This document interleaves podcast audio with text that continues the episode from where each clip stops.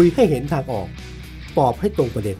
ใน Active Talk กับผมวิสุทธ์คมวัชรพงศ์และดิฉัน นาตยา แวววีรคุปต์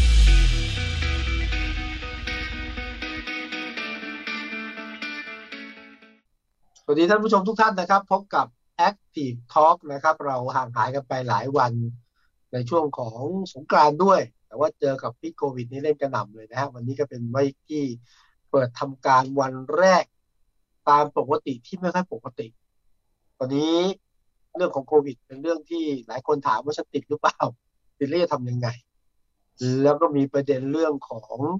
เอ๊ะสิ่งที่เกิดขึ้นเราจะเดินหน้าต่อไปอย่างไรนะโดยเฉพาะอย่างยิ่งเรื่องของการทำความเข้าใจระหว่างรัฐบาลกับประชาชนทั่วไปเรื่องของสถานการณ์ขนาดนี้ ก็เข้าถึงบ้างไม่เข้าถึงบ้างวันนี้ล่าสุดนายกรัฐมนตรีนะครับ พูดสื่อสารกับประชาชนตอนสี่โมงเย็น ตามมาด้วยคอมเมนต์มากมายทีเดียว วันนี้เราจะคุยกันนะครับว่าในเรื่องของโควิด -19 กับการสื่อสารในภาวะวิกฤตเช่นเคยนะครับนับจากนี้ต่อไปเรื่องโควิด เป็นเรื่องที่ต้องอยู่ในความสนใจของทุกคน วันนี้ผมวิสุทธิ์คมวัชรพงศ์นะครับ แล้วก็มากับคุณวชิรวิทย์เลิศบำรุงนะครับคุณทัศน์อยู่กับเราแล้วคุณทัศน์ครับ สวัสดีครับ พี่วิสุทธ์ครับ สวัสดีครับสวัสดีครับท่านผู้ชมครับสวัสดีครับอ่าเป็นไง ก็ฟังนายกสาธารณสุขลุ้นตั้งแต่ไปไหนเขาก็ประมาณ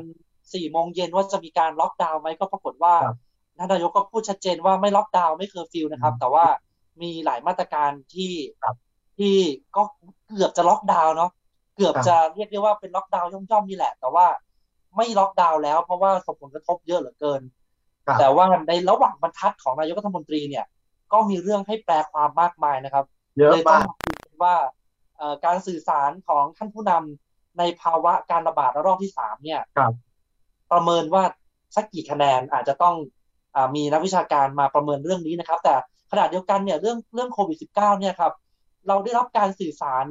มาโดยตลอดนะครับครับไม่ว่าจะจากนายกรัฐมนตรีเนี่ยพอมีเหตุการณ์ใหญ่ท่านออกมาแถลงเอง แต่ว่าช่วงเวลาที่ผ่านมาเราได้เห็นเอ่อทางกระทรวงสาธารณสุขมีการแถลงทุกวันนะครับ อันนั้นก็ครับต้องถือว่าเป็นเรื่องเป็นเป็นข้อมูลที่ละเอียดมีการรายงานตัวเลขทุกวัน แล้วก็ มีคำแนะนำทุกวันการสื่อสารในรูปแบบนั้นเนี่ยก็ต้องถือว่าช่วยได้เยอะสำหรับอ่าการระบาดในช่วงเวลาที่ผ่านมา อย่างเช่นวันนี้นะครับ วันนี้มีผู้ติดเชื้อไปถึง 1,500 กว่ารายแล้วนะครับอืมมากกว่าเมื่อวานเมื่อวานก็มีตัวเลขแตะๆอยู่ที่ 1,500 เหมือนกัน แต่วันนี้ก็เยอะกว่า 10 กว่าราย ก็ถือว่าทำลายสถิติตัวเลขของผู้ติดเชื้อที่มากที่สุดในการระบาดระลอกใหม่นะครับ ของเดือนเมษายนไปแล้วเนี่ย ก็ต้องลุ้นกันต่อว่าพรุ่งนี้จะยังมีตัวเลขผู้ติดเชื้อที่เพิ่มสูงขึ้นหรือไม่ด้วยนะครับ ตัวเลขที่เพิ่มสูงขึ้นมันมันสะท้อนอะไรนะฮะปัญหาตรงนี้มันก็เป็นเรื่องของเตียงอีก ก็กลายเป็นว่าเตียงต่างๆ ก็อยู่ท่ามกลางความสับสน ว่ามีพอหรือไม่ยังไงนะฮะทางด้านของอกรมควบคุมโรคเนี่ยเน้นมาตลอดนะครับ หรือแม้กระทั่งกรมการแพทย์ที่เขาดูแลเรื่องเตียงโดยเฉพาะเนี่ย ก็ออกมา ยืนยันตลอดว่าเตียงมีเพียงพอ แต่สังเกตไหมครับว่าเพราะอะไรสังคมยังคงมีคนที่ออกมาบอกว่า เอ๊ยยังไม่ได้เตียงบ้างล่ะ บางคนอยากอยู่บ้านบ้าง อันนี้เป็นผลมาจากการสื่อสารหรือเปล่านะครับ ก็เป็นเรื่องน่าคิดเหมือนกัน แต่สถานการณ์เรื่องเตียงวันนี้นะครับ ก็มีการตั้งเป้าโดยเฉพาะ Hospital เนี่ย บอกว่าจะทำให้ได้7,000เตียง แล้วก็พร้อมที่จะรองรับผู้ติดเชื้อ ได้ถึงวันละ 500 คนต่อวันนะครับ ในเฉพาะพื้นที่กรุงเทพมหานคร เราดูตัวเลขนะฮะ500 คนต่อวัน ตอนนี้กรุงเทพมหานครเนี่ยมีผู้ติดเชื้อไปแล้วประมาณ 300 คนนะครับ เฉพาะวันนี้ครับก็ยังไม่ถึงเกณฑ์ที่ที่ทางทางท่านทางอ่ากรมสนับสนุนบริการสุขภาพเนี่ยได้ตั้งเอาไว้ว่าจะต้องมีฮอสพิทอลรองรับถึงวันละ 500 ก็แต่แปลถ้าว่าเรแปลว่าไงแปลว่าคุณทัศน์เอง คิดว่าหลังจากนี้เป็นต้นไปจำนวนผู้ที่ได้รับเชื้อหรือผู้ป่วยจะมากขึ้น จนกระทั่งเตียงไม่พอ และตอนนี้เตียงก็ไม่ได้พออยู่แล้วนะใช่ไหมครับคือผมผมมองว่าจริง ๆ อะ กระทรวงสาธารณสุขเนี่ยครับ บอกถึงเซนาริโอมาก่อนที่เราจะได้เห็นตัวเลขหลักพันต่อวันแล้วนะครับอะโดยเฉพาะคือบอกหลังบอกสงมาก่อนรหน้านั้นละแต่เราเราสังเกตดูนะครับว่าช่วงเวลาตั้งแต่บอกว่าจะมีผู้ติดเชื้อรายละหมื่นคนเนี่ย ผมนับดูแล้วเนี่ยใช้เวลาไปเกือบอาทิตย์กว่าจะมีมาตรการเหล่านี้ออกมา ครับ แปลว่าทางข้างในเนี่ยคิดละว่า ถ้ามีอะไรมีมาตรการแบบเนี้ย มันส่งผลกระทบแน่นอน แม้จะหลีกเลี่ยงใช้คำว่าล็อกดาวน์ก็ตาม เพราะฉะนั้นช่วงเวลาที่ก่อนจะก่อนจะมีมาตรการแรงแม้กระทั่งที่ประกาศวันนี้อย่างเช่นที่เรารู้กันเลยเราอยู่ในกรุงเทพเนี่ย เอ่อที่กระทบกับเรามากที่สุดนี่คือ ร้านสะดวกซื้อที่เคยเปิด 24 ชั่วโมง จะปิดในช่วง 5 ทุ่มเนี่ยครับมาตรการนี้ไม่ได้เริ่มวันนี้นะฮะเริ่มวันที่ 18 เมษายน คือประกาศวันนี้ก็แปลว่าใช้เวลาอีกสองอีกอีกสองวัน กว่าจะถึงว่าเอ้ย อาทิตย์นี้ อีกกับอีกอีกหลายวันอะ กว่าจะกว่าจะเริ่มบังคับใช้อะ มีช่วงเวลาให้ได้เตรียมตัวกันอีกเยอะ เพราะฉะนั้นการจัดการของรัฐบาลรอบนี้มีความต่าง ไปจากการจัดการการระบาดรอบก่อนที่ผ่านมาที่ปุบปรับแล้วประกาศเลยไม่ได้ทันตั้งตัว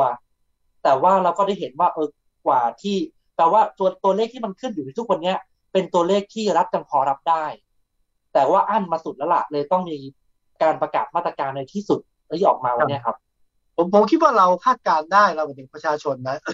รัฐก็ให้ข้อมูลตลอดแล้วคือจากสภาพการเนี่ยหลังสงการเนี่ยเกินพันแน่ แล้วก็มีแนวโน้มสูงขึ้น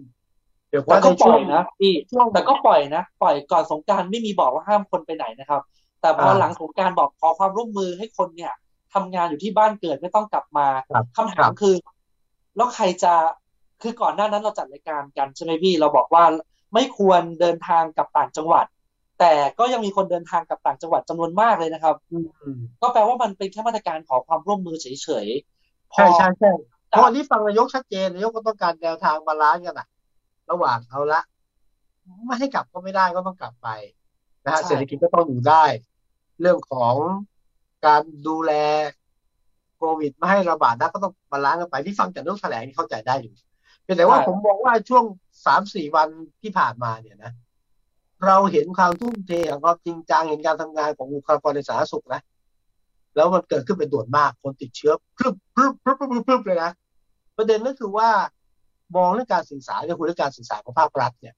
ภาครัฐนะผมไม่ได้เน้นเรื่องกระทรวงสาธารณสุขเดียวนะในในนั้นผมขออนุญาตแชร์ตัวอย่างนะ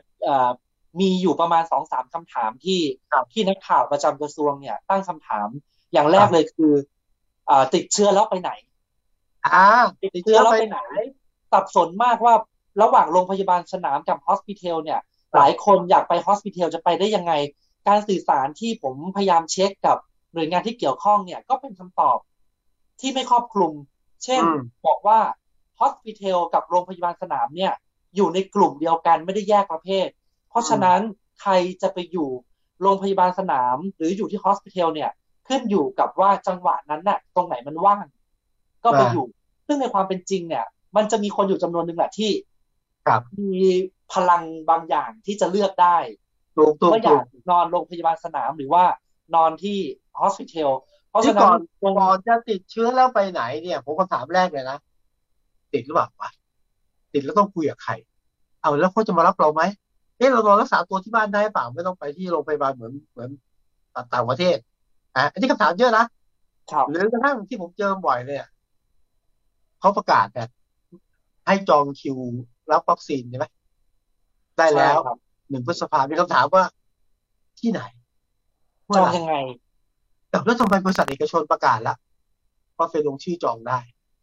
เออ มันมีคำถามพวกนี้อยู่นะแล้วอย่างที่บอกที่วุ่นวายมากนี่คือเรื่องเตียงแหละ แต่ว่ามันมันเป็นเรื่องของการสื่อสารหรือว่าเป็นเรื่องของการคุมคุมได้หรือคุมไม่ได้อันนี้ ก็น่าคิดนะครับคือสื่อสารเนี่ยอาจจะมีแนวทางชัดเจนหรือเปล่า แต่ว่าในขณะเดียวกันเนี่ย แนวทางคนที่เอาไปปฏิบัติเนี่ย อาจจะตีความไม่ตรงหรือว่าตั้งใจที่จะไม่ทำตามกฎ ก็มีหลายอย่างผมก็ไม่เสร็จไม่ชัดเจนสำหรับผมนะสำหรับผมเลยผมคนเดียวเลย ไม่เสร็จไม่ชัดอะไม่ชัดคือเอาแล้วแล้วยังไง พอติดแล้วใครจะมารับ แล้วต้องไปอยู่เตียงสนามเลยหรือเปล่า หรือเลือกโรงพยาบาลได้ เอาแล้วประกันที่ซื้อไว้ครอบคลุมไหมเตียงสนามนี่ถือว่าเป็นการรักษาพยาบาลหรือเปล่า เรื่องเรื่องเงินนี่อีกเรื่องหนึ่งนะครับพี่แอร์เพราะว่าวันนี้สปสชก็ออกมาบอกว่า คนที่ป่วยโควิด เนี่ย รักษาฟรี แล้วก็มีเพราะว่าสปสชจะจ่ายชดเชยให้นะครับ ตั้งแต่ค่าตรวจค่ายาค่าหมอรวมไปถึงค่าห้อง มีกำหนดออกมาเลยนะครับ ว่าไม่เกินมาละพันห้าร้อยบาท คือพูดง่าย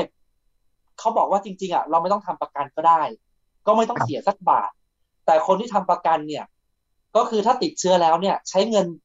ที่ตัวเองทำประกันเอาไว้ก่อน แล้วค่อยแล้วค่อยแล้วของสปสชเนี่ย เหลือเดี๋ยวเกินอะไรทางนี้จะออกทีหลัง พี่เขาเข้าใจเข้าใจไหมฮะประมาณเนี้ยเขาก็จะสื่อสารประมาณเนี้ยว่าอ่ามันรองรับทุกอย่างแล้วล่ะ แต่โอเคไม่ห้าม ถ้าคุณจะทำประกันเนี่ยไม่ห้าม แต่ถ้าคุณติดเชื้อขึ้นมาเนี่ย ไม่มีประกันก็รักษาฟรีนะ หรือถ้ามีประกัน ก็ใช้เงินประกันของคุณ แต่ถ้าคุณไม่มีเงินประกัน ก็ใช้ของสปสชหรือจริงๆเราควรจะสื่อสารไปก่อนหน้านี้ไหมว่า ไม่ต้องทำประกันก็ไม่ได้อีกงงถูกไหมงงงงกระทั่งประกันเนี่ยนะตกลงต้องซื้อหรือเปล่า เอาจริงๆไม่ต้องซื้อก็ได้ไอ้ประกันเนี่ยมันมีเรื่องรายละเอียดนะเออบางบางทีประกันโควิด มันไม่ได้ควบคุมอะไรอะไรจะพบจ่ายปั๊บก็อาจจะไม่ใช่อะไรอย่างเงี้ยนะ มีเงื่อนไขอีกเยอะครับ ครับครับ ทีนี้ผมเข้าใจว่าหลายเรื่องคนไม่มีคำตอบแต่ว่าเอ่อนี่เป็นการซ้อมวิธีการทำงานนั่นเอง แต่เดี๋ยวจะคุยกับคุณท่านคุณท่านมีคำตอบให้อยู่แล้วนะครับสาธารณสุขนะครับนะคครัรับบแขกนี่เข้าเข้ามาเนี่ยฮะอาจารย์แดงความจริงอ่าอาจารย์เข้ามาแล้วครับ อาจารย์เข้ามาแล้วครับถ้างั้นเดี๋ยวเราคุยกันดีกว่าเพราะว่าที่จะคุยเรื่องของโควิดกับสื่อสารในเพราะวิกฤตวิกฤตคือตอนนี้ไม่ใช่ไม่ใช่การ ติดโรคแบบธรรมดานะมันวิกฤตมันแพร่กระจาย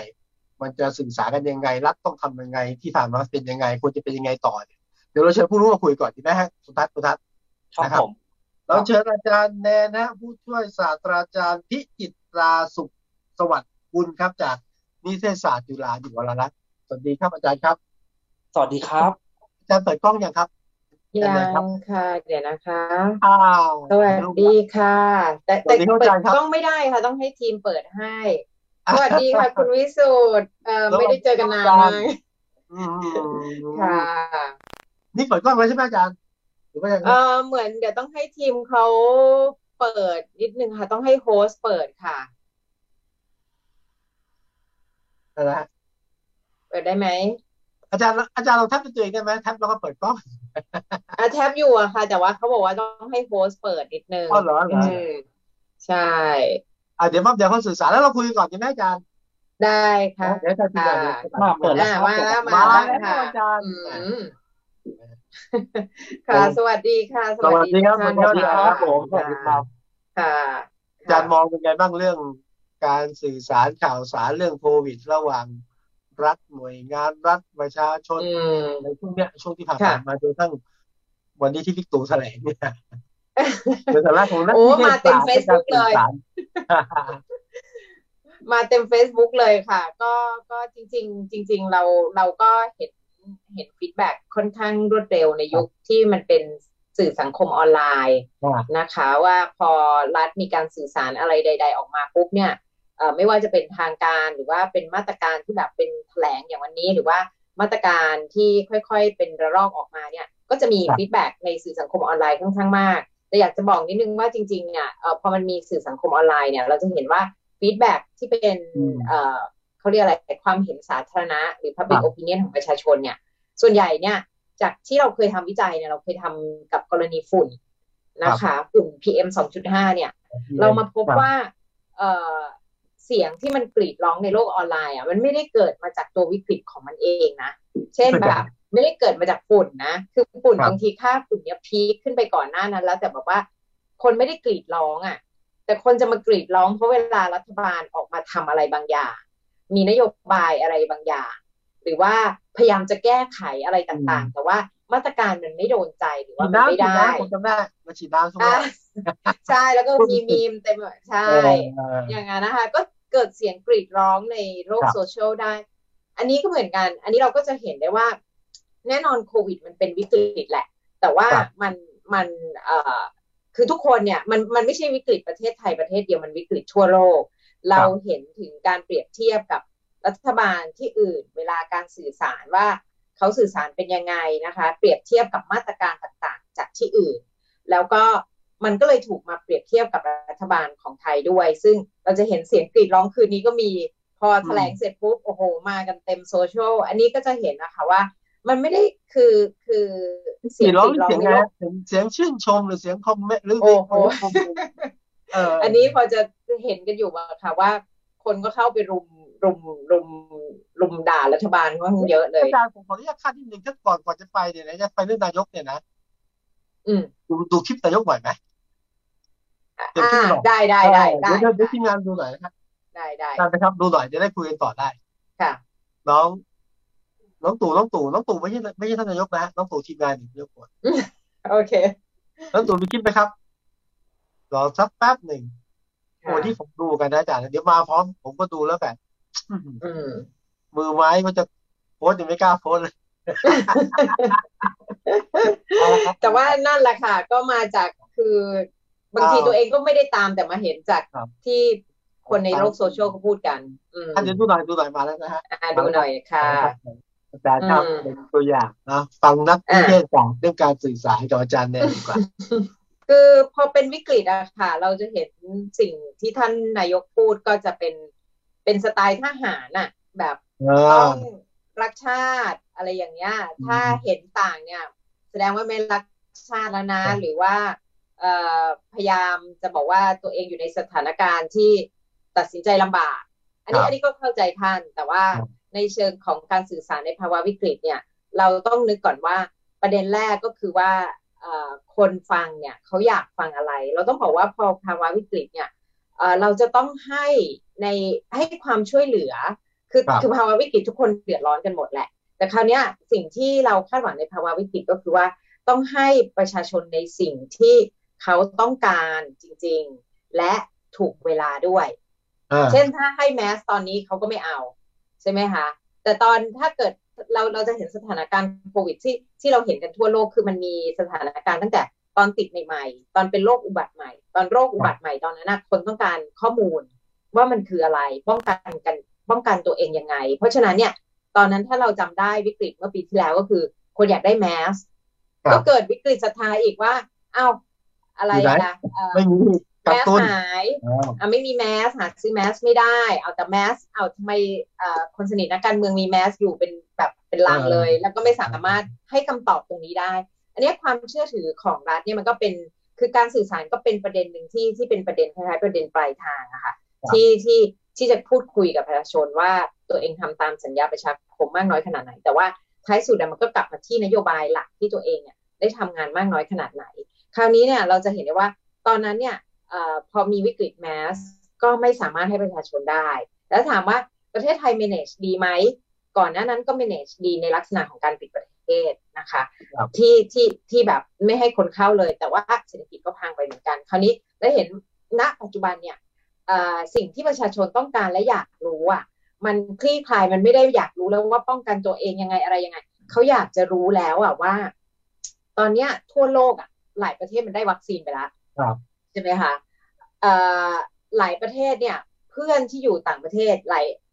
หลายคนเนี่ย ได้วัคซีนไปแล้วทั้งที่ไม่ใช่ ไม่ใช่ คือเขาเป็น citizen แหละ แต่ว่าเขาก็เขาก็เป็นคนไทยเหมือนเราแต่เผอิญว่าไปเป็น citizen ต่างประเทศคนอยากรู้เมื่อไหร่เราจะได้บ้าง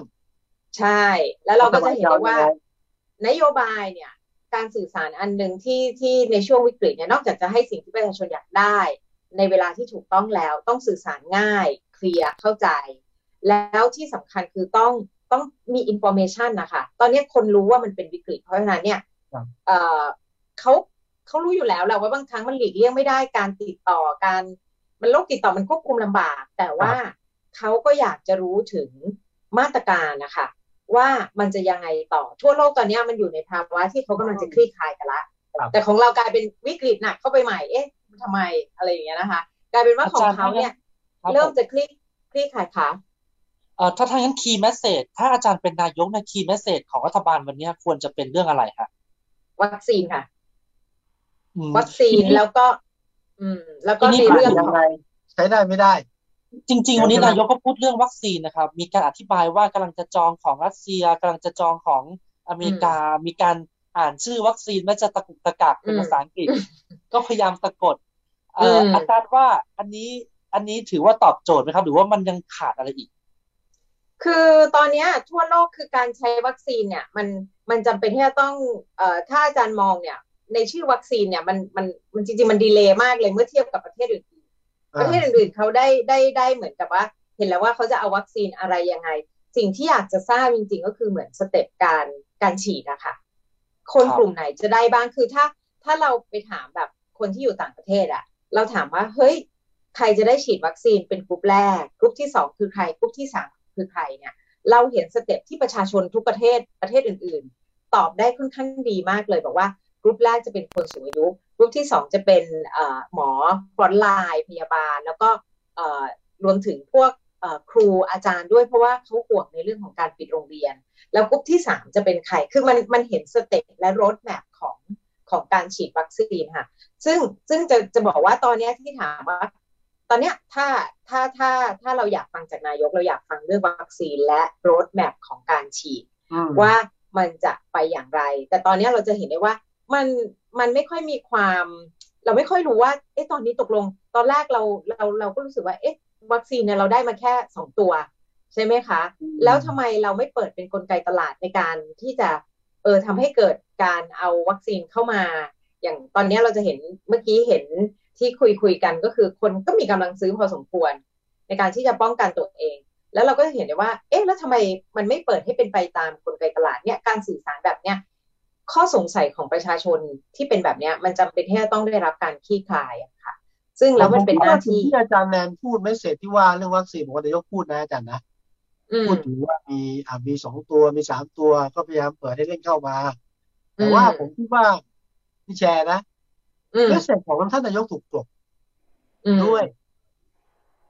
เหมือนกับว่าโปรดเชื่อฟังแล้วต้องเชื่อฟังรัฐบาล แล้วก็ไปกระทบฝ่ายที่เข็นต่าง ฝ่ายการเมืองที่เข้ามาอะไรเงี้ยนะแล้วผมคิดว่ามันก็กลายเป็นไม่เสร็จที่แบบตึงๆบนๆตึงๆบอกว่าเฮ้ยฟังเราสี่อย่างเงี้ยนะkey message ก็จะหายไปเนี่ยคือ key message หายไปเพราะอะไร เพราะก็เพราะความเชื่อความน่าเชื่อถือมันหายไป ใช่ไหมคะ เราจะเห็นได้ว่าเอ่อมันโดยโดยระลอกที่ผ่านมาเนี่ยเราก็จะเห็นได้ว่าความน่าเชื่อถือของรัฐบาลหายไปในหลาย ๆ เรื่องนะคะ เพราะว่าการสื่อสารมันอาจจะไม่ไม่เคลียร์คือจริง ๆ อย่างที่บอกว่าวัคซีนเอาตัวไหนตัวไหนเนี่ยจริง ๆ มันเคลียร์ไปตั้งแต่ปลายปีที่แล้วแล้วนะสำหรับประเทศหลาย ๆ ประเทศ ของเราเนี่ยยังมีความคลุมเครืออยู่เลยเอ๊ะตกลงจะเอาตัวไหนตัวไหนเข้ามาใช่ไหมคะพอมาบอกตอนนี้เนี่ยวิกฤตมันวิ่งไปถึงถึงจุดที่ว่าคนอยากได้แล้วอะ คนอยากจะได้ตอนนี้คนอยากเห็นรถแมพคนอยากจะรู้ว่าเฮ้ยจะจะคลี่คลายอะไรยังไง เข็มหนึ่งเข็มสองจะเป็นยังไง อันนี้เราจะเห็นได้ว่าแมสเซจที่ถูกกลบเนี่ยน่าจะเกิดจากความความไม่น่าคือความความที่ประชาชนไม่ได้ไว้ใจเท่าไหร่แล้ว ถ้าเปลี่ยนมาให้ไม่เสร็จได้ไหมเปลี่ยนเป็นหมอทวีสินแทนวันเนี้ยก็อาจจะช่วงแรกช่วงแรกช่วงแรกนะก็อาจอาจจะช่วยนะ อาจจะช่วย เพราะว่าแน่นอนว่าบุคคลที่เป็นผู้สื่อสารอะก็ก็ ก็เป็นเซนเดอร์เนี่ยมีส่วนมาก ๆ ในการสร้างความน่าเชื่อถือให้เกิดขึ้นที่ถ้ามองมองโดยรวมนะอาจารย์แหนมองแบบว่า มองเรื่องการสื่อสารว่าในเรื่องของวิกฤต หรือว่าด้วยโควิดตั้งแต่เกิดขึ้นเขาเอารอบสามแล้วกันในปัจจุบันภาพรวมไม่ใช่ไม่ได้เอาเฉพาะวันนี้นะแต่ถามที่อาจารย์ด้วยอาจารย์ให้คะแนนเท่าไหร่เรื่องการสื่อสารอย่างเดียว ใช่ใช่อย่างเดียวเอาเรื่องสื่อสารประชาชนนี่แหละอืม จริง ๆ มันก็มีขึ้นมีลงนะเอาจริงคือมันมันขึ้นลงเพราะอะไรมันขึ้นลงพร้อมกับสถานการณ์วิกฤตที่มันเกิดขึ้นนะคะครับอ่าถ้าเพราะฉะนั้นเพราะว่าการสื่อสารในชุดท่ามกลางการวิกฤตเนี่ยมันขึ้นอยู่กับ trust แล้วก็ความน่าเชื่อถือ เราจะเห็นได้ว่าในช่วงแรกเนี่ยโหดราม่ากันมากเลย ใช่ไหมคะประชาชนแบบกรีดร้องเยอะมากแบบรับไม่ได้ เพราะว่าตอนนั้นคนกำลังแพนิคตกใจ ใช่ไหมคะ แต่เมื่อประเทศสามารถจริงๆประเทศไทยเนี่ยสามารถควบคุมสถานการณ์ได้ดี พอสมควรเลยในเรื่องของโควิดที่ที่เอ่ออาจจะมีคนติดแต่ว่าคนตายเนี่ยก็ยังไม่ได้เยอะมากใช่ไหมคะจริง ๆ ตอนนี้เราต้องดูยอดคนตายแล้วคนติดเนี่ยไม่ต้องไปดูมาติดกันเต็มไปหมดเลยตอนนั้นก็จะเป็นช่วงช่วงพีคที่แบบโอ้โหแบบติดที่ก็ติดดาราคนที่ก็ติดเอออะไรอย่างเงี้ยนะคะ คนก็จะไม่ได้ ไม่ได้อะไรเรื่องการสื่อสารมากพอมาตอนนี้ที่คนเราเร่งเราอยากจะคือความเชื่อความน่าเชื่อถือของรัฐบาลก็ก็ค่อนข้างลดลง อาจจะเนื่องมาจากว่าคนในรัฐบาลก็ติดด้วยนะคะ แล้วก็เราจะเห็นถึงมาตรการที่มันอาจจะมันมันมีความไม่ชัดเจนคือท้ายสุดการสื่อสารเป็นปลายทาง แต่แต่แต่มาตรการต่างๆที่ออกมา มันต้องมีความชัดเจนตกลงปิดไม่ปิด ตกลงสงการเนี่ยเราเห็นถึงความที่เออเออปล่อยปล่อยไปก่อน แล้วเดี๋ยวกลับมาปิดใหม่ อะไรอย่างเงี้ยค่ะมันเห็นถึงความที่เริ่มที่จะมาตรการที่ยังไม่ไม่ไม่ไม่แน่ชัดว่าเอ๊ะตกลงจะจะเอายังไงกันแน่ เรื่องเช่นการปิดร้านอาหารการอะไรต่างซึ่งก็เห็นว่าแกก็พยายามคอมเพลมไพร์จะเห็นได้ว่านายกอะคอมเพลมไพร์หรือว่าพยายามที่จะประนีประนอมจากของเดิมที่เคยแบบ ปิดฉับพลันเลย แต่ตอนเนี้ยจะมีการปล่อยปล่อยบ้างเพราะรู้ว่าเศรษฐกิจมันไม่ดีละ มันต้องคือเขาต้องแคร์ไอ้ตัวผู้มีส่วนได้ส่วนเสียค่อนข้างเยอะ แต่จะเห็นได้ว่าการสื่อสารของนายกเอาเรื่องการสื่อสารอย่างเดียวเมื่อกี้ที่แกพูดอะ แกจะเหมือนแกเป็นแกจะบอกว่าแกเป็นวิกติมอะแกเป็นเป็นเป็นผู้ถูกกระทำอ่า ผมไม่ยากนะ ผมเหนื่อยนะ อะไรอย่างเงี้ย ซึ่งจริงๆณจุดนี้เราอาจจะไม่ได้อยากได้ผู้นำที่ที่มา มาเป็นอ่าเหมือนมาเป็นผู้ถูกกระทำเราต้องการอ่าความลีดเดอร์ชิพที่ใช่บอกเราเลย แล้วก็วิกฤตจริง บอกข้อที่จริงเลยว่ามันมันวิกฤตยังไง แล้วก็มาช่วยกัน แล้วเราจะเห็นได้ว่า จริง ๆ ตอนช่วงโควิดรอบแรก เรามีคนอยากจะลงมือช่วยเยอะมาก คนโน้นคนนี้ก็อยากจะช่วยเพราะว่าคนไทยแบบอยากช่วยกันอยู่แล้วแต่เราเห็นได้ว่าพอเข้าไปช่วยปุ๊บเนี่ยมันมีเอ่อ มันเหมือนกับว่า helper หรือว่าคนที่เข้าไปช่วยเนี่ยเอ่ออาจจะช่วยได้ไม่เต็มที่จริง ๆ หลายจริง ๆ หลายสถานการณ์อย่างกรณีแบบของจุฬาอย่างเงี้ยค่ะ เราก็มีทั้งในเรื่องของการคิดวัคซีนในประเทศเหมือนกัน มีในเรื่องของการเขาเรียกว่าอะไร test kit ที่เป็นแพ็คการตรวจแบบรวดเร็วอะมันก็หายเข้าไปเหมือนกัน อันนี้อันเนี้ย อันเนี้ยเรื่องจากเบื้องหลังเบื้องลึกอะอาจารย์ไม่ค่อยรู้ว่ามันคือยังไง แต่เราจะเห็นว่า ค่ะครับนอกนอกจากเรื่องเกี่ยวกับนายกรัฐมนตรีแถลงเนี่ยซึ่งท่านออกมาไม่บ่อยครั้งจะออกมาในช่วงที่มันมีเรื่องใหญ่ๆอย่างนี้ฮะอาจารย์มองว่าที่ผ่านมาเนี่ย กระทรวงสาธารณสุขเองก็มีการแถลง ทุกวันเป็นรายวันเลยนะครับ มีการพยายามทำแผนสื่อสารกับประชาชนมาโดยตลอด แล้วก็ใช้ใช้คำว่าเป็นแผนการสื่อสารในภาวะวิกฤตเช่นเดียวกับที่ที่อาจารย์กำลังพูดถึงเนี่ยครับอาจารย์มองว่าที่ผ่านมาเนี่ยกระทรวงสื่อสารได้ดีพอหรือยังคะหรือว่าจริง ๆ แล้วเนี่ยอาจจะเป็นเพราะว่าประชาชนไม่สนใจมากพอสรุปว่ามันมีปัจจัยร่วมปัจจัยตามมีตัวแปรอื่น ๆ อีกด้วยไหมครับ ที่นอกจากเรื่องการสื่อสารอยู่แล้วการ pay attention ของประชาชนเนี่ย มีส่วนด้วยไหมครับนี่พูดถึงภาพรวมนะครับที่นอกจากนายกรัฐมนตรีเนี่ยการสื่อสารของสาธารณสุขที่ผ่านๆมาเนี่ยอาจารย์มองว่าเป็นยังไงบ้างครับ ก็อาจจะเป็นการสื่อสารที่เหมือนกับระบบราชการนะคะที่บอกจำนวนตัวเลข บอกสภาวะต่างๆ ที่เกิดขึ้นมันเลยกลายเป็นรูทีนที่เกิดขึ้นที่ที่เหมือนกับคนก็ชินชา แล้วก็อาจจะกาดตกอะไรอย่างเงี้ยนะคะ แต่เราจะเห็นได้ว่าภาวะการสื่อสารที่เรา อย่างที่บอกอะ่ะ พอมันเป็นคอหลักอะ่ะ ที่เราอยากรู้มันกับไม่รู้หลายเรื่องเหมือนกัน อย่างเรื่องวัคซีนอะไรอย่างเงี้ยค่ะ ที่ที่ที่มันยังไม่สามารถตอบข้อสงสัยของคนหลาย ๆ คนได้และถูกตีไปเป็นเรื่องการเมือง ซึ่งจริงๆพอในเรื่องวิกฤตเนี่ยเรื่องพวกนี้มันต้องโปร่งใสเพราะว่ามันต้องพาประเทศไปด้วยกันหลายคนก็อยากรู้อะไรอย่างเงี้ยค่ะ คือคือต้องบอกว่าที่ผ่านมากระทรวงก็ทำทำหน้าที่ได้ได้ได้โอเค แต่ว่า มันเป็นเหมือนกับระบบราชการที่เป็นรูทีนนะคะ ที่มีการสื่อสารแบบแบบแบบก็ก็ประกาศไปวันๆไปว่าเกิดอะไรขึ้นอัปเดตจำนวนคน แต่ว่าเราจะเห็นได้ว่าตอนนี้เริ่มมีสำนักข่าวที่มาเล่นเรื่องวัคซีนละนะคะเล่นเรื่องรถแมพคือคือต้องบอกว่ากระทรวงเขาประกาศไปแต่บางทีคนก็ไม่ได้เข้ามาดูเท่าไหร่นะคะ ก็จะต้องมีพวกสำนักข่าวเนี่ยช่วยเล่นตรงนี้ด้วย แล้วตอนนี้เราจะเห็นได้ว่าเริ่มมีการเปรียบเทียบป ริมาณการฉีดวัคซีน กับปริมาณคนป่วย หรือปริมาณประชาชนประชากรทั้งประเทศอะไรอย่างเงี้ยค่ะ โดยเปรียบเทียบกับประเทศอื่นอย่างเงี้ยมันก็จะเห็น Data ที่ที่เป็นแฟกต์มากขึ้น แล้วก็ชัดเจนมากขึ้น แล้วมันก็เลยนำไปสู่อพอมันเป็นวิกฤตที่เฮ้ยคนติดไปเรื่อยๆอะมันก็นำไปสู่แบบการกรีดร้องค่อนข้างมาก ก็เลยคิดว่าจริง ๆ พวกกระทรวงต่างๆ เขาก็ทำหน้าที่ของเขานะคะ แต่ว่า เขาทำข่าวหรือว่าทำ information ที่โดนใจคนหรือว่าตอบโจทย์คนไหมก็อาจจะยังไม่อาจารย์มองว่าการสื่อสารของรัฐบาล โดยเฉพาะประเทศเราเนี่ยบ้านเราเนี่ยครับ มันจะมีคำบางคำอย่างเช่น ห้ามห้ามนะ แต่ยังได้อยู่งด แต่ยังทำได้อยู่ในการสื่อสารแบบไม่ชัดเจนแบบนี้อย่างช่วงสงกรานที่ผ่านมา แล้วก็อย่าออกไปข้างนอกนะ แต่ก็ยังไปได้อยู่เนี่ย มันเป็นการสื่อสารแบบไทยๆที่มันเป็นวัฒนธรรมเฉพาะของเราหรือเปล่าครับ หรือว่า มันเป็นข้อผิดพลาดของเขาไม่อะค่ะ อันนี้มันเป็นวิกฤตต้องบอกว่ามันเป็นวิกฤตระยะยาวเนาะเราเราเคยเจอวิกฤตเหมือนกันแต่มันเป็นวิกฤตระยะสั้นแล้วจบเร็ว แต่อันนี้มันเป็นวิกฤตระยะยาวที่ที่ตัวผู้นำเองอะจำเป็นที่จะต้อง คือตอนแรกก็เข้มงวดดีอะตอนหลังก็ต้องมา compromise ละเพราะว่าตัวเองก็ก็ก็รู้อยู่ว่าถ้า คือคือตอนเนี้ยเราเขาเขาก็รู้อยู่ว่าแบบถ้าไม่ compromise เศรษฐกิจก็อาจจะพังได้ คือเขาก็มีมีมี stakeholder หลายกลุ่ม แล้วก็มีปัจจัยหลายปัจจัย เพราะฉะนั้นถามว่าสื่อสารที่เป็นวัฒนธรรมไม่น่าจะใช่ แต่ว่าเป็นเป็นเหมือนเหมือนคล้าย ๆ เป็นวิกฤตที่มันเป็นระยะละระยะยาว แล้วความเข้มงวดเนี่ยมันไม่สามารถที่จะทำต่อไปได้ละ แล้วคราวนี้เนี่ยเราจะเห็นได้ว่าตัวรัฐบาลเองก็ก็เริ่มที่จะ ต้องแคร์หลายเรื่องมากขึ้นอะไรอย่างเงี้ยค่ะอาจารย์ได้มีก็เลยโอกาสคิดว่ามันไม่ได้เป็นขนาดวัฒนธรรมอะอืมครับครับอาจารย์ได้มีโอกาสมอนิเตอร์ ประเทศอื่นเขาแถลงเรื่องโควิดกันไหมฮะมันมันเขาเรียงลำดับเรื่องยังไงให้ให้สื่อสารชัดที่สุด ถ้าถ้าลองดูประเทศต่าง ๆ เนี่ยครับ พอพอจะได้ปะได้ได้ได้อืมมอนิเตอร์คือเห็นตัวอย่างจากประเทศอื่นไหมครับว่าเขาทำยังไงถึงจะดึงประเด็นที่สำคัญขึ้นมา แล้วประชาชนเก็ต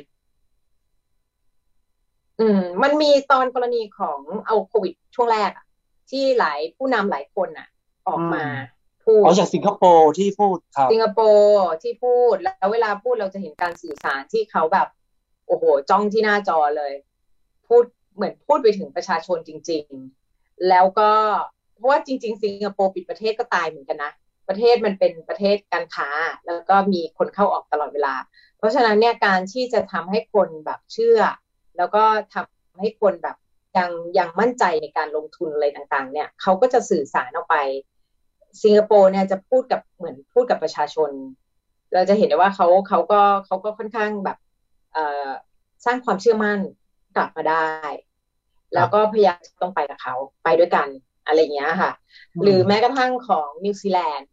นะคะ ก็ก็จะมีลักษณะแบบนี้หรือเยอรมันเนี่ยเขาจะพูดคือมีคนเขียนสคริปต์ให้แหละเอาจริง แต่ว่าการแสดงออกเนี่ยก็ค่อนข้างที่จะมันเน้นของ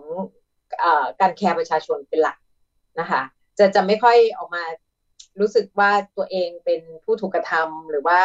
ฉันเหนื่อยแล้วนะอืมอะไรอย่างเงี้ยค่ะ แต่ว่าจะพยายามพาพาคนครับทั้งประเทศไปด้วยกันนะคะ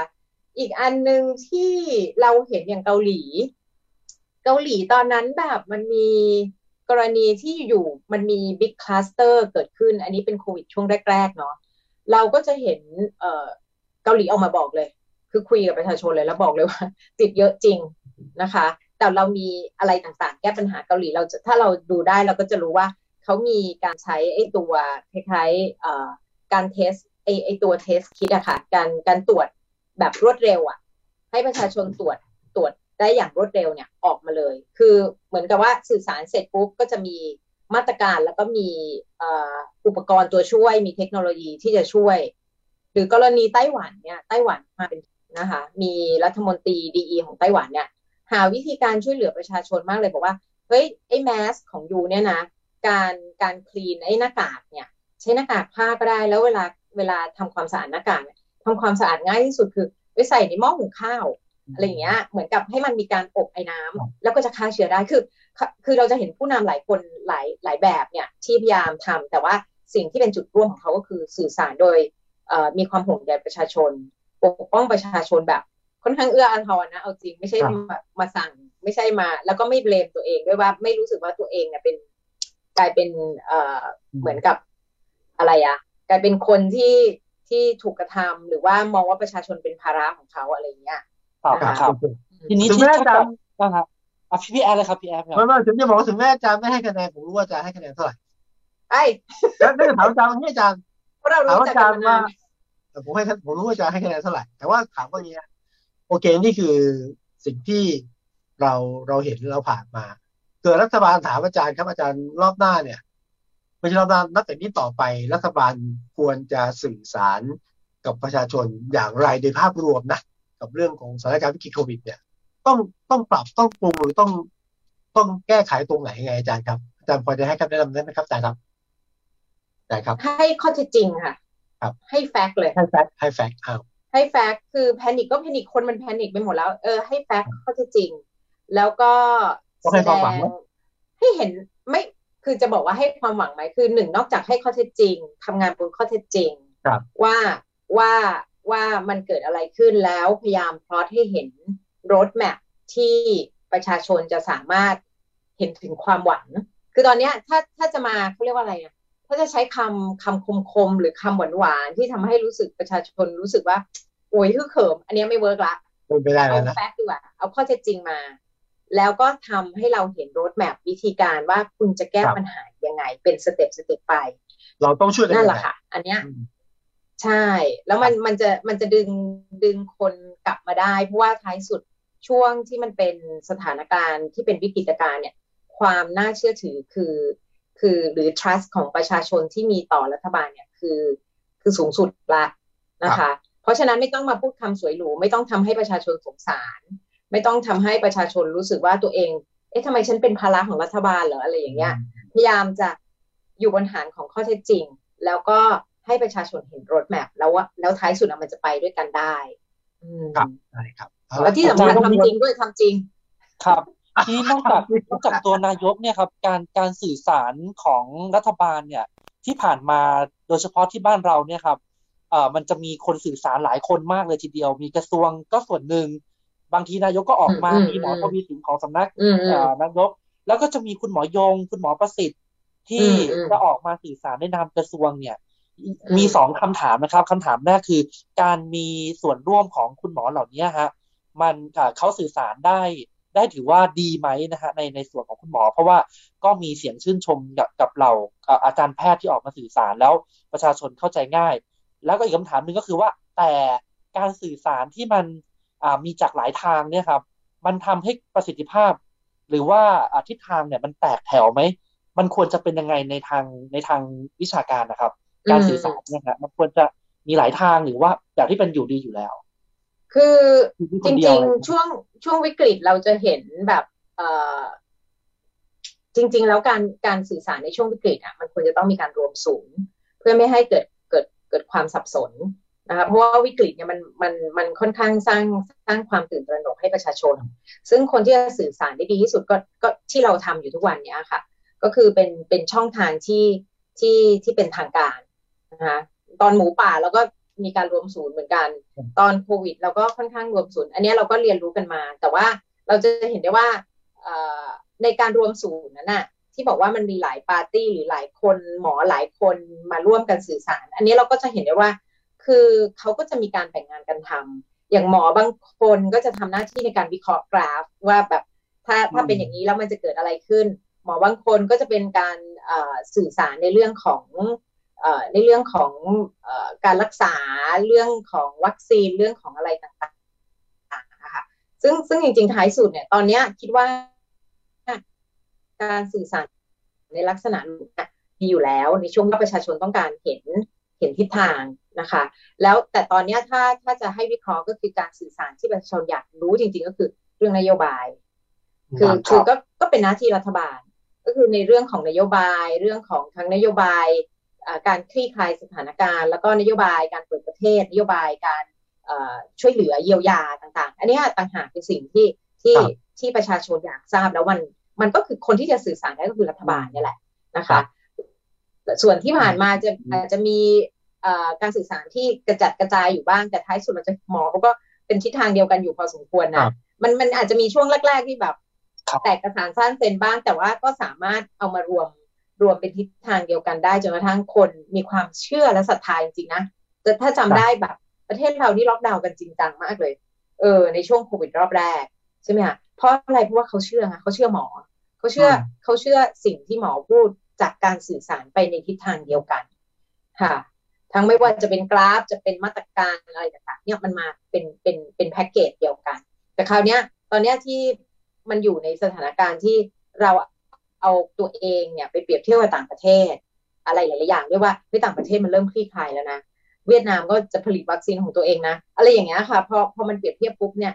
แล้วปริมาณคนที่ถูกฉีดวัคซีนมันน้อยไงมันก็เลยมีความมีความแบบตื่นตระหนกด้วย แล้วก็ไม่มั่นใจ เพราะฉะนั้นต้องดึงความความความเชื่อถือความน่าเชื่อถือกลับมาอีกรอบหนึ่งอืมขอบคุณอาจารย์ฮะรบกวนอาจารย์เดินเดิน โอเครามาค่ะนะยินดีที่ได้เจอกันนะคะขอบคุณครับอาจารย์ครับค่ะขอบคุณค่ะครับสวัสดีขอบคุณค่ะครับผมสวัสดีค่ะสวัสดีครับอ่ารองศาสตราจารย์พิจิตตาสุภสวัสดิ์กุลนะฮะจากนิเทศศาสตร์จุฬาลงกรณ์มหาวิทยาลัยวันนี้ เห็นชัดเจนนะฮะเดี๋ยวไปแอบดูก็ไว้มีคะแนตัวนอย่างที่ชัดเจนก็คือคำถามสำคัญเนี่ยคือเราเราสังเกตรูปแบบการอ่านำเสนอหรือการแถลงข่าวเนี่ยมันมีหลายวง ครับ แต่คุณหมอก็เอ้ยอาจารย์อาจารย์ก็บอกว่าก็เป็นรูปแบบที่ดีแล้วนะครับ แล้วหลังๆก็เริ่มเห็นทิศทางเดียวกัน แต่ที่สำคัญที่สุดก็คือการสื่อสารมันก็เป็นมันเป็นปลายทางต้นทางคือนโยบายว่ามันสับสนหรือไม่ยังไงนี่เรากลับมาใช่ที่ขใช่องวันเนี้ยครับพี่แอะผมอย่างผมวันเนี้ยผมผมตอบผมคุณคุณทัศน์ได้ไหมคุณทัศน์ถามอาจารย์อาจารย์ไม่ได้ตอบผมอยากตอบมากเลยอ่าได้ได้ครับผมอาจารย์ถ้าเป็นคำถามพี่เรื่แอองลการแถลงของหมอเนี่ยนะถ้าถ้าหมอแถลงทุกอย่างทุกวันที่ผ่านมาแล้วร้อยคะแนนนะ ครับผมให้หมอเนี่ยมากกว่าร้อยนะคือหมอนี่น่าเห็นใจมาก งานก็ต้องทำแถลงก็ต้องแถลงแพ็กทีมกันแล้วแถลงที่คนก็เชื่อหมดเลย เรื่องจริงนะแต่ผมว่าชอบหมอโยงพูด ดูอบอุ่นแล้วค่อยๆไป ใช่ครับแต่ว่าโดยรวมกันแล้วหมอก็ก็คือสื่อสารเป็นภาษาหมอเดิมไหมครับชาวบ้านจะต้องการอะไรที่มากกว่านั้นซึ่งไม่ใช่หน้าที่หมอละหมายถึงว่า ทิศทางนโยบายไงต่อเนี่ยผมว่าอย่างที่คุณทัศน์พูดอะมันต้องมีชุดหนึ่งโดยเฉพาะหรือเปล่าหรืออะไรเงี้ยนะครับ แต่หมอนี่แบบแบบสุดยอดจริงหมอคนไทยทำได้มากแต่รักษาคนไข้ยังแถลงข่าว แล้วพูดให้รู้เรื่องเนี่ยแต่ตอนเนี้ยครับคือการสื่อสารในภาวะวิกฤต โดยเฉพาะอย่างยิ่งโอเคอืมผมมองว่าวัคซีนก็จำเป็นนะครับ แต่ว่าเดี๋ยวจำเป็นที่ต้องสื่อสาร แต่ผมยอมรับว่าอาจจะเป็นเพราะว่าคลุกคลีอยู่กับอยู่กับข้อมูลที่ใกล้ชิดเนี่ย มันก็เลยรู้สึกว่าผม อ่าคำถามเกี่ยวกับวัคซีนเนี่ย ผมพอจะจะรู้มาบ้างถึงข้อจำกัดในการจัดหาวัคซีนไหนๆก็พูดเรื่องวัคซีนแล้วเนี่ยมันมีข้อจำกัดอย่างนี้ก็คือว่า รูปแบบการจัดซื้อจัดจ้างบ้านเราอะครับ มันคือครับเอาเงินวางแล้วของได้มาอ่าแต่การซื้อวัคซีนเนี่ย มันเอาเงินวางแต่ยังไม่ได้วัคซีน มัมันนก็ต้องเลลยงทุนร่วมด้วยใช่ไหมบางบางอย่างใช่ต้องลงทุนร่วมก่อน ใช่ถูกไหคมรับครับ แล้วประเด็นมันนี้ก็ต้องเลเป็ยน G2G อาทิตย์อธิบายใช่ครันะบ ก็เลยเป็นข้อจำกัดเรื่องวัคซีน อันนี้ก็ก็เป็นสิ่งที่ทางทางรัฐบาลพยายามสื่อสารนะครับ แต่โอเคจะสื่อสารยังไงก็แล้วแต่เนี่ย วันที่ประมาณเดือนมิถุนายนเนี่ยเราจะได้เห็นการอ่าปรูพรมฉีดวัคซีนที่มากขึ้น แต่ในระหว่างจะไปถึงเดือนมิถุนายนเนี่ย ก็ต้องรอดูว่าวัคซีนที่นายกพูดวันนี้ครับ ทั้งสปุนิกของรัสเซียแล้วก็ทั้งไฟเซอร์ของอเมริกาเนี่ย เราจะได้มาสักกี่โดสก่อนจะถึงล็อตใหญ่ ของแอสตราเซเนกานี่ยังไม่นับรวมเรื่องผลข้างเคียงนะฮะ อย่างเรื่องแอสตราเซเนกาตอนเนี้ยครับพี่แอะเดนมาร์กคือหยุดประกาศไม่ใช้แล้วนะครับ เพราะว่าใช่ไอ้ใช่ภาวะใช่ริ่มเลือดอุดตันเนี่ย แล้วทีเนี้ยรัฐบาลจะสื่อสารยังไง จะเรียกความเชื่อมั่นให้คนมาฉีดวัคซีนยังไงนี่เรื่องหนึ่งพะเกาหลีเนี่ยแม้ว่าจะเป็นประเทศที่อาจารย์เขายกตัวอย่างก็จริงนะครับ ว่ามีการสื่อสารที่ดีแต่สุดท้ายเนี่ยเกาหลีค่อนข้างเสรีมาก เพื่อนผมมีแฟนเป็นคนเกาหลี เขาพูดเลยว่าแฟนเขาไม่อยากฉีดวัคซีนอืมของแอสตราแล้วอย่าลืมนะครับว่าเกาหลีเนี่ยเป็นประเทศที่มีโรงงานผลิตวัคซีนแอสตราเซเนกาแล้วในจำนวนหนึ่งของแอสแอสตราแอสตราเซเนกาที่เกาหลีเนี่ย ส่งมาไทยด้วยนะฮะล็อต urgent นะครับล็อตที่มาพร้อมกับซีโนแวคเนี่ย คนเกาหลีบางส่วนเนี่ยก็ไม่ฉีดวัคซีน คือรัฐบาลทุกประเทศเผชิญกับการเรียกความศรัทธาจากประชาชนปัญหาคล้ายกันปัญหาคล้ายกัน ปัญหาคล้ายกันก็คือบ้านเราก็เหมือนกับแต่บ้านเราช่วงแพแรกนิคว่าฉีดแล้วจะเป็นอะไรไหมอะไรอย่างเงี้ยฮะแต่บ้าบ้านนช่วเรางแรกมีความไม่มั่นใจนะแต่ผมคิดว่าช่วงนี้เนี่ยคนอยากฉีดอะใช่ใช่มันต้องฉีดอย่างเงี้ยต้องฉีดฉีดเมื่อไหร่ฉีดอย่างไรผมผมผมผมแลกเปลี่ยนกับคุณทัศน์ที่หนึ่งว่า เรื่องเนี่ยผมคิดว่าเรื่องของการสั่งซื้อวัคซีนเนี่ยรัฐอธิบายว่าเป็นเรื่องของ G2G ใช่ไหมครับให้เอกชนก็บอกว่าเฮ้ย โอเค G2G แต่ว่ามันมีช่องทางนะ เช่น เราซื้อกับผู้ผลิตต่างประเทศ ผู้ผลิตต่างประเทศเขาต้องการอะไรไหมครับ ต้องการหนังสือรับรองอะ letter of intent จากรัฐบาล ต้องการการรับรองจากหน่วยงานรัฐบาล เช่นออยมีบางคนก็บอกว่าทำไมไม่ให้ออยรับรองหรือให้สถาบันวิจัยรับรองก็จะช่วยการช่องทางการติดต่อสื่อสารระหว่างเอกชนอะเอกชนเป็นถึงวงการแพทย์นะ เร็วขึ้นรวดเร็วขึ้น ซึ่งผมคิดว่ก็เป็นแนวการสะท้อนแต่ว่าถ้ามีการสื่อสารอธิบายให้ฟังว่าจริงๆมันเป็นยังไง ช่องทางใช่ได้ไม่ได้ไงเนี่ยผมว่านี่เรื่เป็นองลึกคาใจคาใจคาใจสำหรับสำหเรื่รัอบงลึภากคอีกอันหนึ่งที่วัคซีนมันมาไม่ถึงมือเอกชนเนี่ย มันเป็นเพราะว่าตัวบริษัทเอกชนของที่อ่ตัวบริษัทที่ผลิตวัคซีนเนี่ยไม่กล้าจะขายให้กับเอกชนโดยตรง เพราะว่ามันมีช่องโหว่ครับเพราะว่าวัคซีนที่ผลิตตอนนี้ยังไงก็มีผลข้างเคียงที่ผมพูดตรงไปตรงมาข้างเคียงมากน้อยก็ต่างกันไป เพราะว่ามันถามว่าทำไมถึงถึงเราไม่เราต้องการเราต้องพูดถึงผลข้างเคียง เพราะว่า วัคซีนโควิดในที่มีอยู่ทุกวันนี้มันทดลองแบบฉุกเฉิน วัคซีนอื่นๆ โรคอื่นๆใช้เวลาหลายปีนะครับ กว่าจะนิ่งเเพราะฉะนั้นเนี่ยถ้าบริษัทวัคซีนขายวัคซีนให้กับโรงพยาบาลเอกชน หรือเอกชนโดยตรง ถ้าวัคซีนนั้นไปเกิดผลกระทบกับคนไข้ ซึ่งในที่นี้ก็คือลูกค้า ลูกค้าคนนี้จะสามารถฟ้องกลับบริษัทวัคซีนได้ บริษัทวัคซีนกลัวถูกฟ้อง ก็เลยไม่ขายให้เอกชนเอง แต่บริษัทวัคซีนกล้าที่จะขายให้กับรัฐ เพราะรัฐเป็นตัวแทนของประชาชน และถือว่ารัฐเนี่ยเป็นผู้รับผิดชอบชีวิตของประชาชน เพราะฉะนั้นถ้าประชาชนใช้วัคซีนที่รัฐนำเข้ามา แล้วเกิดผลข้างเคียงเนี่ย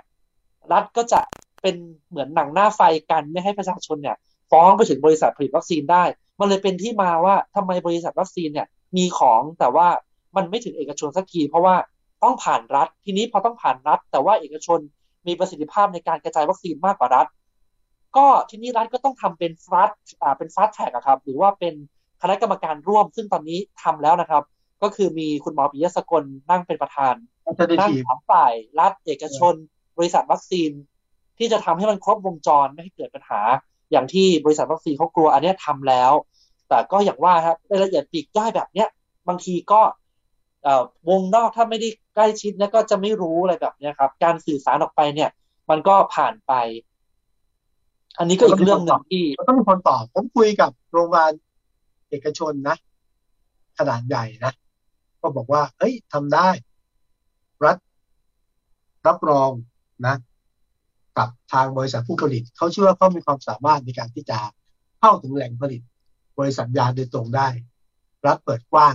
ช่วยรับรอง นะพอเนี่ยนะเหล่านี้เป็นข้อมูลที่มันมีสองทางนี่จะสื่อสารยังไงกับประเด็นเนาะโอเค แต่ว่าเดี๋ยวมาคุยกับคุณคุณคุณนักเรื่องนี้ดีกว่ามีคนถามมาเยอะ แล้วคุณท่านก็มีคำตอบด้วยนี่คุยกันตอนต้นอะเรื่องเตียงเรื่องเตียงอะเรื่องเตียงใช่ไหมครับ เรื่องเตียงนี่ปัญหาใหญ่นะครับพี่อาก่อนที่วัคซีนจะเข้ามาเนี่ยยังอุตลุดกันอยู่เลย อย่างล่าสุดนะครับเอ่อคือติดคือคือทางสปสชเนี่ย ยืนยันชัดเจนเอาเอาตรงนี้ก่อนนะครับ คุณผู้ชมที่เข้ามาดูเนี่ย ยืนยันชัดเจนว่าไม่เสียค่าใช้จ่าย แต่ไม่มีใครบอกว่าถ้าโดนเรียกเก็บจากที่ไหนไม่รู้แหละ มีบทลงโทษไหมอันนี้ไม่มีไม่มีความชัดเจน เดี๋ยวเราลองไปฟังนะครับ เสียงของทางด้านปสจยืนยันว่าถ้าคุณป่วยโควิด แล้วเนี่ย ไม่ต้องเสียสักบาทเลยทีเดียว ลองฟังเสียงดูคำถามมีขึ้นทันทีนะครับ พี่แอลว่าเออ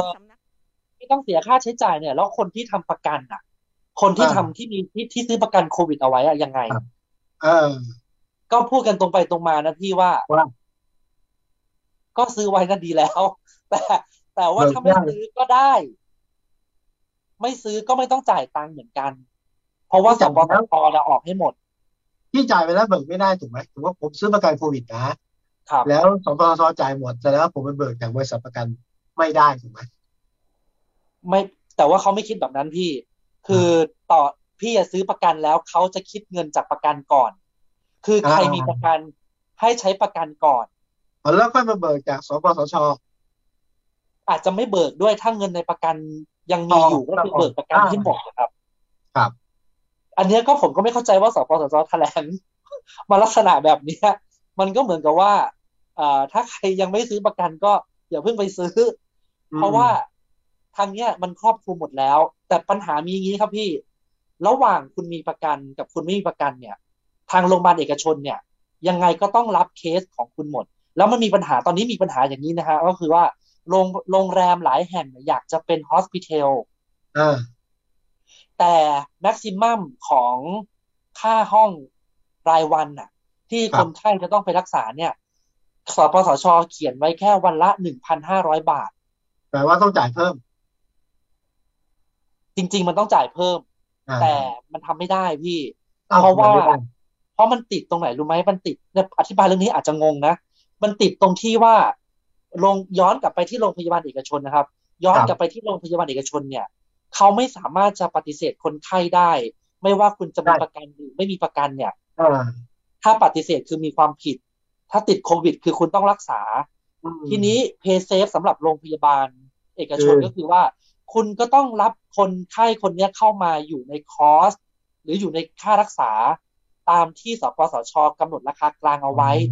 คือสปสชกำหนดราคากลางไว้เท่าไหร่จ่ายเท่าไหร่ก็รักษาเท่านั้น แต่ค่ารักษาเนี่ยไม่ใช่ปัญหาปัญหาอยู่ที่ค่าห้อง ปกติครับแล้วถ้าเราเป็นโรคอื่นนะครับพี่แอะเราจะนอนห้องพิเศษเนี่ยเราต้องจ่ายเพิ่มใช่ไหมครับถูกต้องแต่ถูกสำหต้อรังบโควิดเนี่ย เราอยากนอนห้องพิเศษ แต่เราไม่ได้อาจจะอาจจะจ่ายเพิ่มไม่ได้เพราะว่าไม่ เพราะไม่เขาได้ราคากลางมาแบบนี้ เรื่องเนี้ยเป็นเรื่องที่แม้กระทั่งนายกสมาคมโรงพยาบาลเอกชนก็บอกว่า บางทีมันมีตรงเนี้ยมันกลายเป็นข้อจำกัดในการเพิ่มจำนวน hospital แต่ในแง่หนึ่งของสปสชเนี่ยเขาคิดถึงความ universal นะครับ ความทั่วถึงอ่าสำหรับการควบคุมโรค คือไม่น่าจะเกิไม่ดว่าการคุณแตกจะต่างยากดีมีจน ยังไงก็ต้องเข้าสู่ระบบให้เร็วที่สุดก็เลยกลายเป็นว่ามันมี เส้นของมันอยู่แค่อยู่แค่หนึ่งพันห้าร้อยบาท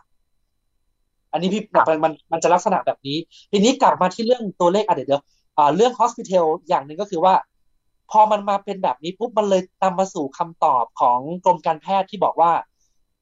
ถ้ามีคำถามว่าใครคุณเลือกได้ไหม ว่าคุณจะไปนอนที่ hospital หรือที่โรงพยาบาลสนามครับคำตอบคือเลือกไม่ได้ลองไปฟังเสียงของที่ปรึกษาอ่ากรมการแพทย์นะครับว่า สรุปแล้วเนี่ย เราจะเลือกนอน hospital ได้ไหมครับทั้งทั้งสองแคตตากรีนี้นะคะสองกลุ่มนี้เนี่ย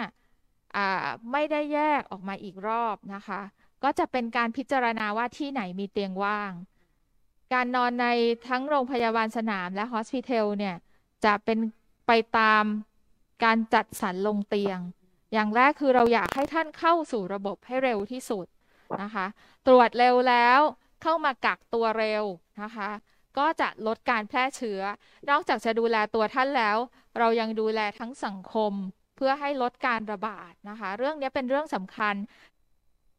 เนี่ยแหละครับก็คือสรุปว่าไม่มีคำตอบที่ชัดเจนว่าเราสามารถจะเลือกนอนที่ hospital ได้ไหมก็คือ อยู่ที่การจัดสรรลงเตียงหมายความว่าอาศัยดวงของพี่แอดล้วนๆเลยครับว่าครับในจังหวะที่พี่แอดโทรไปที่เบอร์สายด่วนใดสักสายด่วนหนึ่งเนี่ย ตรงไหนมันได้ก่อน ปัญหาอีกปัญหาหนึ่งที่ตอนนี้กำลังจะมีมีมีแล้วนะครับ ก็คือว่าอ่าเวลาเราติดเชื้อเนี่ย เวลามีติดเชื้อแล้วจะเกิดการแพนิคแล้วโทรไปทุกสายด่วนอ่าแล้วพอโทรไปหนึ่งสายด่วนเขารับปากแล้วว่าเขาจะหาเตียงให้ ก็ไม่หยุดโทรโทรไปอีกกลัวไม่ได้ครับโทรไปเผื่ออันนี้เจอบ่อยเจอบ่อยอ่าโทรไปเผื่อเผื่อทีนี้เผื่อมันทั้งสี่สายด่วนเลย กลายเป็นว่าคนเดียวได้เตียงสี่เตียงโอ้เหรอฮะเออเออมันเลยกลายเป็นว่า ไปเบียดเบียน อ่า มันเลยกลายเป็นว่าตอนนี้วันนี้สาผมมเข้าเตียงไปตรเสียวจติดมาไปอืมกระทรวงบอกว่าไม่ละไม่แถลงเรื่องจำนวนเตียงแล้วเพราะตัวเลขไม่นิ่งเลยอ่าต้องมา clearing house คือเคลียร์ตัวเลขอ่าของเตียงอะทุกเช้าเลยครับ มันดังนั้นข้อแนะนำมีคือคนคือโทรไปที่เดียวพอติดต่อไปที่เดียวพอใช่ไหมถ้าต่อต่อไปนี้คือบอกเลยว่าโทรไปแค่สายเดียวพอ เพราะว่าทุกวันนี้ต้องประสานกันได้มีคโทรไปซ้ำเนี่ยห้าสิบเปอร์เซ็นต์ครับอันนี้อีกเรื่องหนึ่งที่ต้องมีการสื่อสารให้ชัดครับคือต้องอีกอันหนึ่งนะเจอี กอย่างหนึงใช่นะครับนะเนี่ยผมเจอของจริงในช่วงแรกๆนะเพื่อนผมก็ผมไปที่โรงพยาบาลเอกชนรายใหญ่อ่าแล้วแล้วโรงพยาบาลก็รับไปเลยอะทำได้ไหมตตอนนี้ทำไม่ได้เลยเหรอครับคือคือโทรโทรไปได้แต่โทรได้แค่สายเดียวแล้วต้องรอครับแต่ต้องเป็นโรงพยาบาลใหญ่นะคือ ผมจะหลีกเลี่ยงการนอนโรงพยาบาลสนอ่าสนามอะผมมีตังค์อะอ่านี่จริงๆทำได้ไหม จริง ๆ มันมีสองช่องทางอย่างนี้นะพี่ครับคือพี่จะรู้ต้องต้องมันตั้งต้นก่อนว่าเราจะรู้ได้ยังไงว่าเราติดเชื้อ ตอนนี้มีสองอย่างก็คือ เราเดินไปที่โรงพยาบาล กับเราถูกบังคับให้ตรวจให้ตรวจเชื้อ เช่นเราอยู่ไทย PBS ไทย PBS มีคนติดเชื้อ แล้วเขามาตรวจที่ไทย PBS ถ้าเจอเนี่ย อันเนี้ย อันเนี้ยจะเคว้งละคือ คือไม่ใช่จะเคว้งอันนี้เข้าใจเข้าใจแล้วว่าแล้วแต่มุมเราจะต้องเป็นคนโทรเข้าไปที่เราจะอาจจะต้องเป็นคนโทรไปเอง ครับว่าเราไปตรวจที่นี่แล้วเราเจอเชื้อ แล้วเขาจะส่งรถมารับ แต่อีกประอีกอีกอันนี้หนึ่งนะฮะ อย่างที่สองก็คือว่าเราไปตรวจที่โรงพยาบาล แล้วเราแล้วเราไปรู้ว่าเราติดเชื้อที่โรงพยาบาล ทีเนี้ยความรับผิดชอบอะจะอยู่ที่โรงพยาบาลนั้นน่ะถูกจะต้องรับผิดชอบเราว่า จะให้เรานอนโรงพยาบาลนี้ต้องหรับรือว่าจะส่งต่อ ครับ แต่นี่มีสองประเด็นของอย่างคือคนไข้คนคนไข้เล็งไว้แหละหรือติดนะ ไม่อยากนอนสนามอยากไปโรงพยาบาลเนี่ยก็โทรไปโรงพยาบาลนี่เลยใส่ซองพี่ อันนี้ไม่ต้องอันนี้ผมพูดนะ อันเนี้ยครับทุกวงการเลยนะ ผมยกตัวอย่างเลยวันนี้ก็มีบกโทรมาถามผมเรื่องเนี้ยครับผมบอกว่าตอนพี่คลอดลูกอะ จริง ๆ ค่ารักษามีหมดแล้วนะ พี่ครับจ่ายค่ารักษาหมดละครับแต่ว่าพี่ก็ต้องน้ำใจใส่ซองให้หมอที่ทำคลอดพี่ใช่ไหมน้ำใจเขาจะได้ทำคลอดลูกเขาดีไม่ๆมันมีอย่างนี้จริง ๆ ในวงการในวงการในวงการอ่าในในห้องห้องผ่าตัดอ่าห้องคลอดเนี่ยอืม ต้องใส่ซองให้หมอญาติผมก็ใส่ มันเป็นเรื่องของในวงการในอ่าเป็นการไม่ผมไม่รู้อะผมคิดว่าพอถึงเวลาก็ ก็น่าจะเหมือนเหมือนกัน พอพอพอคนมาอยากได้ fast track ก็ต้องจ่าย